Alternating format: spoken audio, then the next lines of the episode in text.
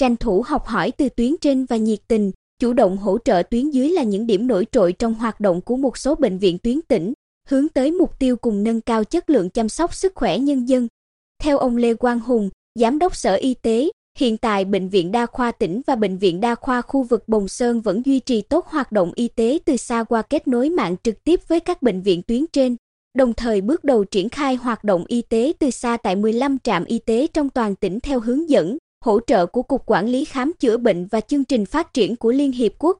Là bệnh viện đa khoa tuyến tỉnh, cùng với việc thực hiện nhiệm vụ chăm sóc sức khỏe nhân dân cho các huyện phía Bắc tỉnh, Bệnh viện đa khoa khu vực Bồng Sơn còn rất tích cực trong việc tiếp nhận hỗ trợ từ các bệnh viện tuyến trung ương.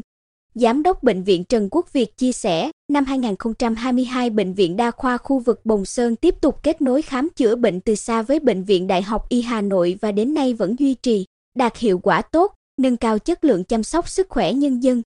Giám đốc Sở Y tế Lê Quang Hùng cho biết, thực hiện đề án phát triển bệnh viện vệ tinh của Bộ Y tế, Bệnh viện Đa khoa tỉnh tiếp tục tiếp nhận các kỹ thuật mới, chuyên sâu do các bệnh viện tuyến trên như Bệnh viện Chợ Rẫy, Bệnh viện Thống Nhất, Bệnh viện Từ Dũ, Bệnh viện Ung bướu thành phố Hồ Chí Minh, Bệnh viện Đại học Y Hà Nội chuyển giao.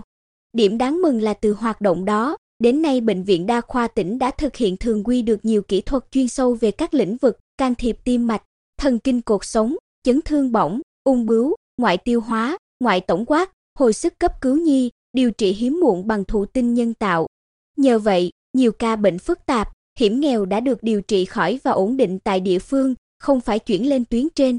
Cuối năm 2022, khi dịch bệnh sốt xuất huyết đang ở cao điểm với nhiều ca bệnh nặng, nhờ sự hỗ trợ thường xuyên của các bác sĩ Bệnh viện Nhi Đồng 2 thành phố Hồ Chí Minh bằng hình thức trực tuyến và trực tiếp, khoa nhi Bệnh viện Đa khoa tỉnh đã cứu sống được nhiều bệnh nhân nguy kịch. Qua đó, các bác sĩ khoa nhi cũng đã học được kinh nghiệm vừa lọc máu vừa lọc huyết tương cùng thời điểm. Bác sĩ chuyên khoa 2 Phạm Văn Dũng, trưởng khoa nhi Bệnh viện Đa khoa tỉnh, chia sẻ, trước đây chúng tôi cũng đã từng lọc máu nhưng chưa có kinh nghiệm nên không thành công. Bây giờ, nhờ sự giúp đỡ theo cách cầm tay chỉ việc của các chuyên gia từ Bệnh viện Nhi Đồng 2, chúng tôi đã có thể tự mình thực hiện được kỹ thuật này. Được các bác sĩ của Bệnh viện Nhi Đồng 2 và của khoa nhi Bệnh viện Đa khoa tỉnh tích cực điều trị, bé NTV 5 tuổi, ở xã Nhân Mỹ thị xã An Nhơn đã thoát khỏi tình trạng nguy kịch do sốt xuất huyết. Cha của bé V chia sẻ, nhờ các bác sĩ ở Bệnh viện Đa khoa tỉnh và bác sĩ Bệnh viện Nhi Đồng 2 tận tình, kịp thời phối hợp mà con tôi được cứu. Sự hết lòng của các bác sĩ đã một lần nữa sinh ra con tôi.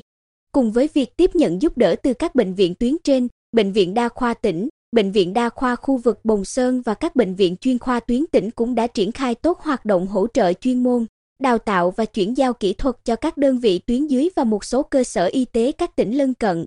Phó Giám đốc Bệnh viện Đa khoa tỉnh Võ Bảo Dũng cho biết, dù có không ít khó khăn nhưng bệnh viện vẫn chú trọng phát triển các kỹ thuật mới, kỹ thuật chuyên sâu, đặc biệt là tận dụng cơ hội từ kỹ thuật khám chữa bệnh từ xa Telehealth. Chính nhờ phát triển Telehealth mà chúng tôi kết nối được với rất nhiều bệnh viện tuyến trung ương. Năm 2023, cùng với những mục tiêu trọng tâm hướng tới nâng cao chất lượng khám chữa bệnh, chất lượng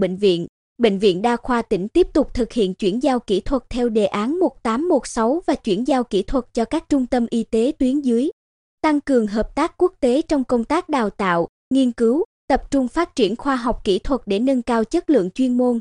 Ông Phan Thanh Sơn, Giám đốc Trung tâm Y tế huyện Tây Sơn, đơn vị vừa được Bệnh viện Đa khoa tỉnh giúp đỡ nhân lực để tăng cường cho chuyên khoa sản phụ khoa và tai mũi họng, cho biết, vì thiếu bác sĩ cục bộ nên chúng tôi đã làm việc và đề nghị Bệnh viện Đa khoa tỉnh giúp đỡ trong thời gian thiếu. Điều này không chỉ giúp đảm bảo công tác khám chữa bệnh, chăm sóc sức khỏe nhân dân mà còn là dịp để nhân viên của trung tâm trực tiếp học hỏi kiến thức, kinh nghiệm,